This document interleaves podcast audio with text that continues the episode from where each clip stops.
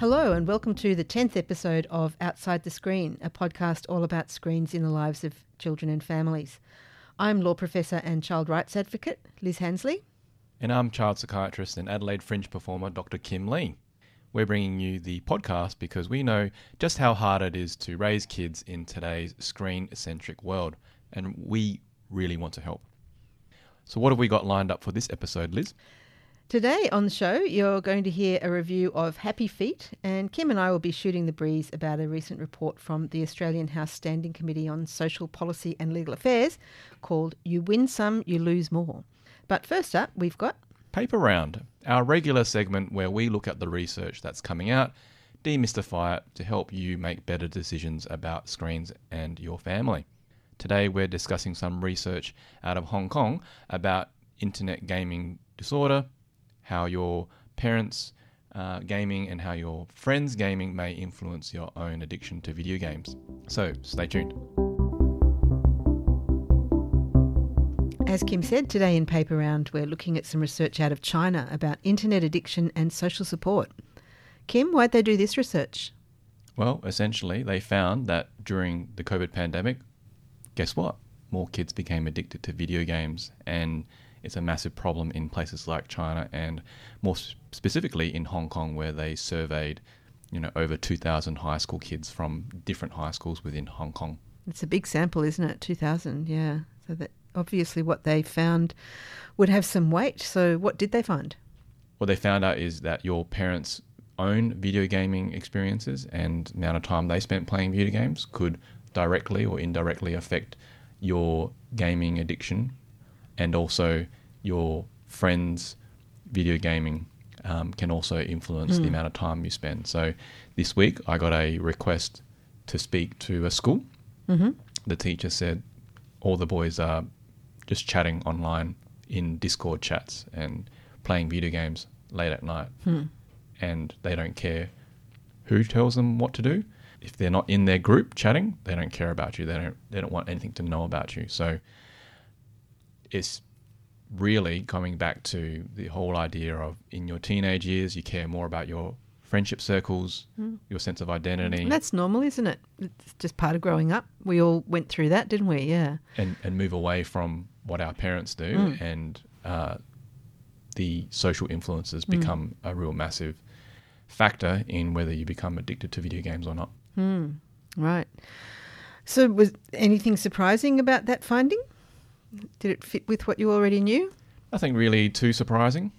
Mm-hmm. Fits in pretty well. I guess um, it's always um, interesting to see what data is coming out with regards to the effect of the COVID 19 pandemic. Yeah. People being locked indoors.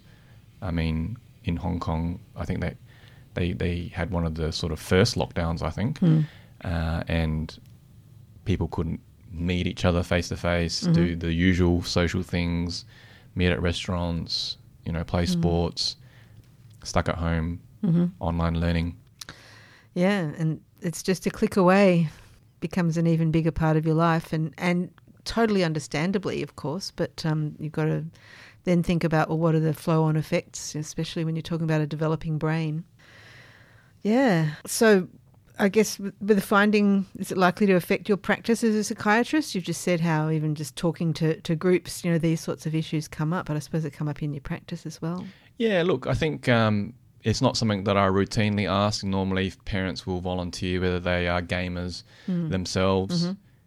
I obviously ask about their relationship with their parents often, mm-hmm. um, but I think nowadays, as the generational changes happen within parents, you know, we got people like myself who grew up playing video games, mm, yeah, now having kids, how does that affect our children if they see us playing video mm. games and staying up late or checking out emails at the dinner table? Mm-hmm. Again, same old message. Yeah, that a lot of our own behaviors get role modeled and normalized with our kids. Yeah.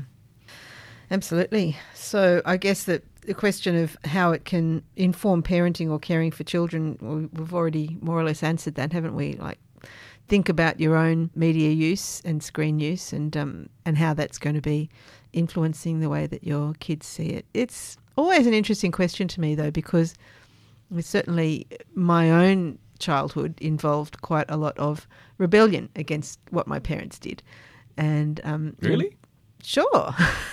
Th- That's a normal part of growing up too, isn't it? And uh, so there were things where if my parents did something one way, then I had to do it the other way or whatever. But over time, I can also see how I just absorbed a lot of their values and their, you know, the things that they enjoyed doing, I also enjoy doing and, and that sort of stuff. So I think maybe parents need to think about that in their own lives. Just how much did you rebel against and, and how long did that last for? And then, you know, how much of your parents' way of looking at the world did you take on and how long did that last for? And I'd be willing to bet with a lot of people the latter would be longer. Professor Liz, rebellious. I can't imagine that. I mean, I, guess there is some good rebellion. Like, give us an example. Well, you know, for all you know, my parents were massive anti intellectuals and they were totally ashamed that their daughter went on to, to study way. and become a professor. No, they weren't. Oh. No, they, they were very proud of that. Um, well, look, I hate to admit this on the podcast, but I smoked. You know, I started smoking when I was 12. And, um, you know, my father was a big, serious anti smoker. And my mother had smoked when she was younger, but, you know, she was not on board with it either. And it was something that I totally hid from them. And officially, they didn't know about it. And um, any time that they did accidentally notice it, it would be, there'd be trouble. Anyway, so that was one thing that, you know, I, Thanks for sharing that because it's amazing how you know it's so long ago, but you're still that vulnerability comes out. huh? Yeah, well, it was a long time ago, Mm. absolutely. And, your I, radio voice could be so different. Could be like Peter Gers. yeah. Anyway, I gave up after 20 years, and and that's Wow. a pretty shocking thing to me. You know, to think I smoked from the age of 12 to 32, but yeah, I did. One of the hardest things to quit. Yeah, it, it was really hard, and I had tried a few times, and it finally it worked, and I'm so glad it did. And do I have to belatedly admit that my parents were right? Yeah, well, yes. But look, it's another interesting thing that comes across my mind quite a lot when we talk about these things, you know, internet addiction and, and social media addiction and screen addiction and so on. Because, yeah, I had an addiction as a teenager, which was to nicotine, and there was just no way of talking about it, no way of getting help with it. You know, Mm. the expectation was you're not allowed to smoke, just don't do it Yeah. and that was just so ineffective. And I guess growing up and getting some perspective on that helped me as a parent, really, you know, because it, it enabled me to, if there was, you know, my children are both perfect angels, of course, but um, you know, if there was ever a situation where they'd be doing something or wanting to do something I, that I thought wasn't a good idea, I'd be able to have a proper conversation with them about Uh-huh. it rather than, no, don't do that. It's like what we've talked about before the difference between authoritarian and authoritative. And I guess, you know, my parents were mostly authoritative, but they did have moments of authoritarianism as well. And I guess a lot of us do. You know, you have those moments when you just want to Mhm. put your foot down and say, no, this isn't happening. Mm. But, um, you know, the main thing, I guess, is to be conscious in your own mind of what you're doing and why and how long you want to keep doing it for, maybe, whether you want to change the conversation up. So, yeah, lots of challenges, aren't there? Yeah. I actually just came from the Life Ed conference, and there was someone talking about vaping, Right. and it comes back to this actually. yeah. So obviously, you can be influenced if your friends give you a vape, but also if you see people vaping, some kids they think, oh, if I see some people vaping, then everyone must be vaping. Mm-hmm. But where in fact it's only a few people who are actually Mm. vaping, and that can actually, I guess, influence direct indirectly Mm. Yeah. a child's um, views and decisions. Yeah, there's quite a lot of discussion about vaping these days, isn't there? It really seems to be a, a big issue. Massive. Yeah. Well, I guess that's probably all we need to say about that for now. So thanks for the chat, Kim, and we'll move on to the next segment.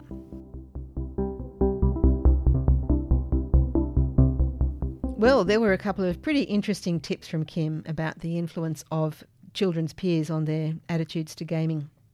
The paper was by Xin Wang, Qian Li, Samuel Yeung-shan Wong, and Xue Yang, and the title is Whether and How Parental and Friends' Internet Gaming Behaviours May Affect Adolescent Internet Gaming Disorder Symptoms, the Cognitive and Behavioural Mechanisms. It was published in the journal International Journal of Mental Health and Addiction. Full details in the show notes. Now it's time for our movie review, and Mike is going to tell us why Happy Feet 2 is recommended for ages 8 and up. Hi, I'm Mike Wolke, and I'm here with some information from the CMA review of Happy Feet 2. I'll tell you what the movie is about and what elements led the reviewers to recommend the film for children 8 and up, as well as some suggestions for things in the movie you might want to discuss with your kids. In Happy Feet 2, a young emperor penguin named Eric is scared to dance with the other penguins because he thinks that he will embarrass himself. Eric's father, Mumble, manages to persuade him to give it a try, but that is just what happens, and feeling that he doesn't fit in, Eric runs away. Eric meets the mighty Sven, a penguin who can fly. Eric is in awe of Sven and believes that he will be able to do anything if he really tries. Meanwhile, Mumble has gone to look for Eric, and while he is away from the rest of the colony and his wife Gloria, a massive ice shelf slips into the ocean, separating them and cutting off the emperor penguin colony from their food supply. Mumble finds Eric, and on the journey back, they meet a rather aggressive elephant seal named Brian the Beachmaster, who falls down a deep crevice, leaving his two very sad babies calling helplessly to him. Mumble manages to free Brian, who later returns the favor by helping to bridge the gap back to the remaining penguins. There is some violence between animals in this movie. For example, the penguins are attacked by large polar bears and by aggressive skua birds. There are also scenes that might frighten or disturb children under eight, especially when the ice cracks and breaks off and large waves rise up in the ocean, scaring all of the animals. Happy Feet 2 is a beautifully made animated film which is really enhanced by 3D effects. The story is a bit hard to follow at times, particularly for young viewers. The music and dancing will appeal to older children. The main messages from this movie are the impact of global warming on the environment and also the importance of discovering one's own talents and uniqueness. Values in this movie that parents may wish to reinforce with their children include the importance of family and friends, kindness, and cooperation in helping others in difficulty. The movie could also give parents the opportunity to discuss what can happen when you don't listen to your parents that running away from the problem won't solve it, and the stereotyping of characters such as a love struck Mexican penguin and the laconic Australian beachmaster. Happy Feet 2 is available on a number of different streaming platforms, and the CMA reviewers recommended it for children 8 and up. Parental guidance for 6 and 7 year olds. For children under 6, best to find another movie. You can find a more detailed review on the CMA website. And when Mike talks about the CMA website, that's www.childrenandmedia.org.au. You can find the reviews by clicking on the Movie Reviews tab, then you can sort the list or search by title, alphabetically, by age suitability, by classification, or by date added. All of the reviews are prepared by people with training in child development, and they cover every G and PG title released in Australian cinemas since 2002 as well as selected M rated movies and some pre 2002 ones that are available on streaming services. The website also has reviews of game style apps and apps that may appeal to young children. Again, it's www.childrenandmedia.org.au. You might also like to join the CMA Facebook community, which is facebook.com forward slash Australian Council on Children and the Media, all one word. Full details later on about how to keep in touch and give feedback. And now it's time for our policy development of the day. Liz and I are going to have a chat about the Parliamentary Committee's recent recommendations on how to tighten up the regulation of gambling advertising. This Parliamentary Committee came out with a really huge report with 31 recommendations, which are of particular interest to families with children. Well, gambling's a bit different because everything about gambling is relevant to family life. And that's because any harm from one person's gambling is usually felt by everybody around that person. And I think we all know that. However, thinking of children as media consumers, the recommendations about gambling advertising and gambling like content in games are of most interest. The discussion of public education and information also pays specific attention to children and young people by looking at things like what kind of language and messaging needs to be used so that you can get through to children and young people, which is really encouraging that they were looking at it from that perspective and not thinking it's a one size fits all situation. Anyway, today I think we should just focus on the advertising stuff and maybe we can come back in a future show and look at the content issues because they're really interesting as well. So, what recommendations did they make about gambling advertising, Liz? Well, really strong. A lot of us were very pleasantly surprised about how strong the recommendations were. They basically recommended a staged prohibition on all forms of advertising for online gambling over three years. It'd start with the low hanging fruit like inducement ads, ads on social media and online platforms, the exemption for news and current affairs and commercial radio during school drop off and pick up. But it's kind of interesting the hours that they nominate as uh, drop off and pick up assume that kids are being picked up straight after school finishes. So they're not really thinking kids are going to be in after school care or anything. But anyway, it's a start. That's good. The second phase would be the slightly trickier bits like online ads generally and commentary on odds for an hour either side of a sports broadcast, plus in stadia advertising, including on players' jerseys. So that's the second stage. Then stage three would extend the ban to all broadcasting between 6am and 10pm. And then stage four would fill in all the gaps that were left and extend it to sponsorship as well. There'd be a couple of exemptions, including dedicated racing channels and small community radio stations, which would get a partial reprieve or uh, for a length of time that it would work a bit slower on commercial radio. Oh, sorry, on community radio. Oh, I'm so glad that they're doing this, Liz. How many mm. different types of marketing did the committee identify? Well, the stages give you some idea that I just talked about. So there's online and broadcast advertising, but also in stadium uh, advertising or marketing and sponsorship itself. So, and as we say, that what's on the jerseys are part of it. But they mention more subtle kinds of marketing as well, like celebrity brand ambassadors and loyalty programs.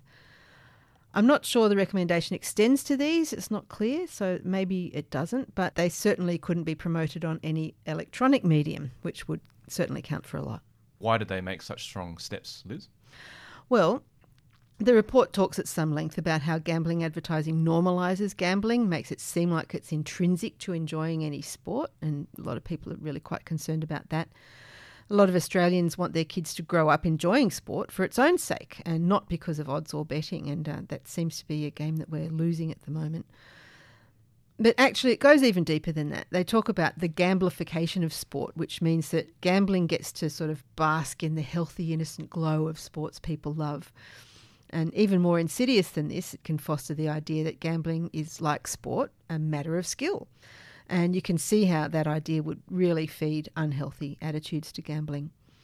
They also saw that a key objective of gambling marketing is to recruit new customers. It's not just to get them to switch gambling agencies, but to get them gambling the, in the first place. And like so much of this debate, it really reminds us of what happened with tobacco. Back when I was young, we still had tobacco advertising, and there was a big debate over you know whether to ban it. And one part of that debate was the tobacco companies saying, "Oh, we don't actually." get anybody to start smoking through advertising. We just get them to switch brands. And that argument was ultimately debunked and rejected. But uh, you can see that same argument playing out here. And the committee is saying, no, you know, you definitely recruit new customers this way. You're not just getting existing gamblers to move around the market. You're actually bringing new people in, and um, and that's a real concern. We we don't need a whole lot of that. The same old playbook, Liz. The yeah, same old playbook. It sure is. History repeating itself. yeah, it is. A general ban like they're proposing seems to protect the whole community. Is there anything special in there for children and young people? Well, look, sort of, because children and young people are especially vulnerable for all the usual reasons that um, younger children can't even tell the difference between an ad and other kinds of content, or they don't understand the selling intent behind advertising. They think that advertisers are just telling them this product's good because they want them to have a good product rather than that they want their money. Uh, so there's that usual stuff with all advertising. But we also know from specific research that gambling related attitudes and behaviours are developed in the teenage years. So there's a real interest there. There's also been research showing that young people have a very high recall for gambling brands, and especially if they're fans of sport. So that adds to that vulnerability aspect. And it's true that other people need protection from advertising, especially those who are currently experiencing gambling harm, people who are in recovery. And gambling advertising really just ruins their enjoyment of sport, which seems really sad. They, they heard from people who are in recovery who just can't watch sport because they will be exposed to gambling ads, and that's really not what they need. So this, you know, lovely, healthy, and happy-making activity that is available to other Australians just isn't available to these people anymore. So you know, there there are other vulnerabilities, not just children. Yeah, I never really sort of thought about it in that context mm. and how some people can get triggered by it. So, yeah, really important reason. Mm. Why have gambling and gambling ads become such a big thing in Australia? Well, there's certainly been massive growth and really interesting statistics in the report. For example, since 2017, there's been a 40% increase in gambling advertising in primetime spots on metropolitan television. And there are also some really striking figures about increases in gambling ads during sports broadcasts. But I think most Australians, if they watch sport, they don't need to read the report to know that. I just I talk to so many people who have really noticed this and are kind of going crazy over it. Why is it happening? Well, basically because there's a lot of money to be made. Just as always, follow the money. Australians are big gamblers, and that's why there's so much money to be made out of this kind of thing. So it's interesting to me, and I'd, I'd love to nut this out a bit more because we're very clear that we don't want to be bombarded with ads for gambling, and yet we are big gamblers. So that is something worth thinking about. But anyway, it, it's definitely feeding into this phenomenon of this growth in advertising. Another thing that they note in the report is that the major football codes make money not just from sponsorship by gambling companies, but from every bet laid. Proportion of that goes back to the major football codes, so they are very dependent on this money as well. That's an interesting part of the puzzle, I think. But also, the regulatory settings for both gambling and advertising have been conducive to the growth that we've been seeing. So, I guess that's where we come in with saying, oh, let's do something about the regulatory settings and see if we can rein this in. So, um, if people don't like gambling advertising, me included, can't they just switch off the TV? well, look, you have to know it's there to know to switch it off. That kind of argument is one that really bothers me, and I know that you didn't mean to bother me in asking it. You were just being devil's advocate. That's fine, but you know we hear that so much in these debates about about children and what they get exposed to on screens. The problem is that you have to see it in order to know to switch it off, and by then you've seen it. So it, it's not a solution. If there's something that you don't want to see, you know, you shouldn't be required to see it unless there's a good reason, of course. But look, generally, it's a big ask on Australians to just stop watching sport, and that's when it comes to sport, especially, that's just not going to happen. Uh, you know, especially since it might be one of the last things many families actually do together. That's a, a common activity that they can all enjoy together. So it's really asking a lot to tell people just to switch off the TV. And there's also a point of principle about TV stations who are licensed to use a public resource.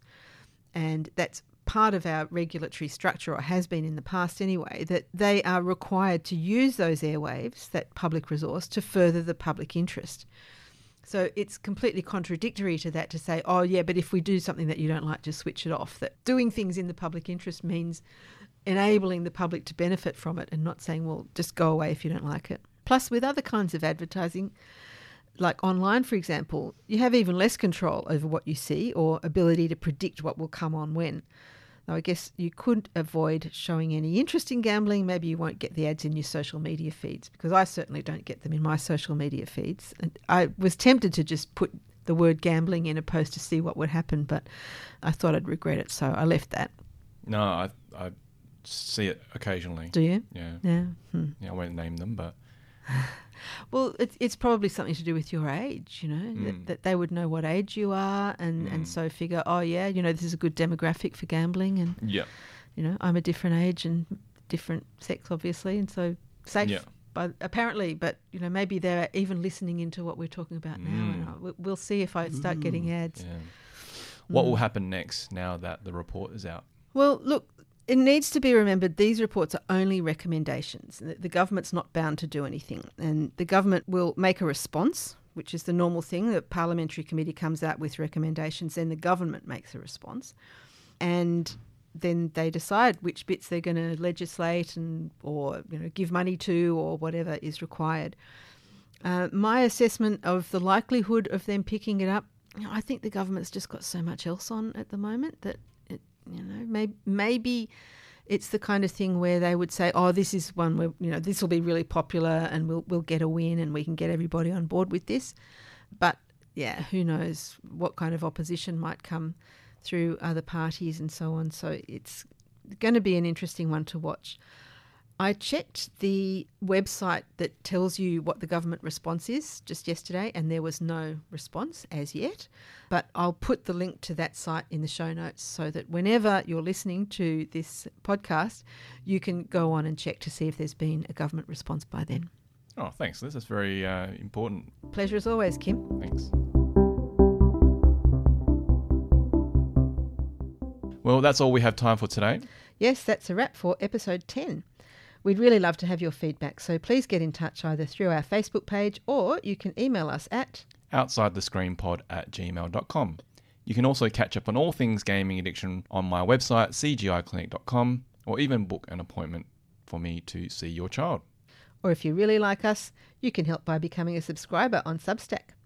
Details are in the show notes, along with a range of further info about the things we've been discussing. And finally, you can rate and review us on your listening platform to make it easier for others to find us. And this has been the team from Outside the Screen. See you next week.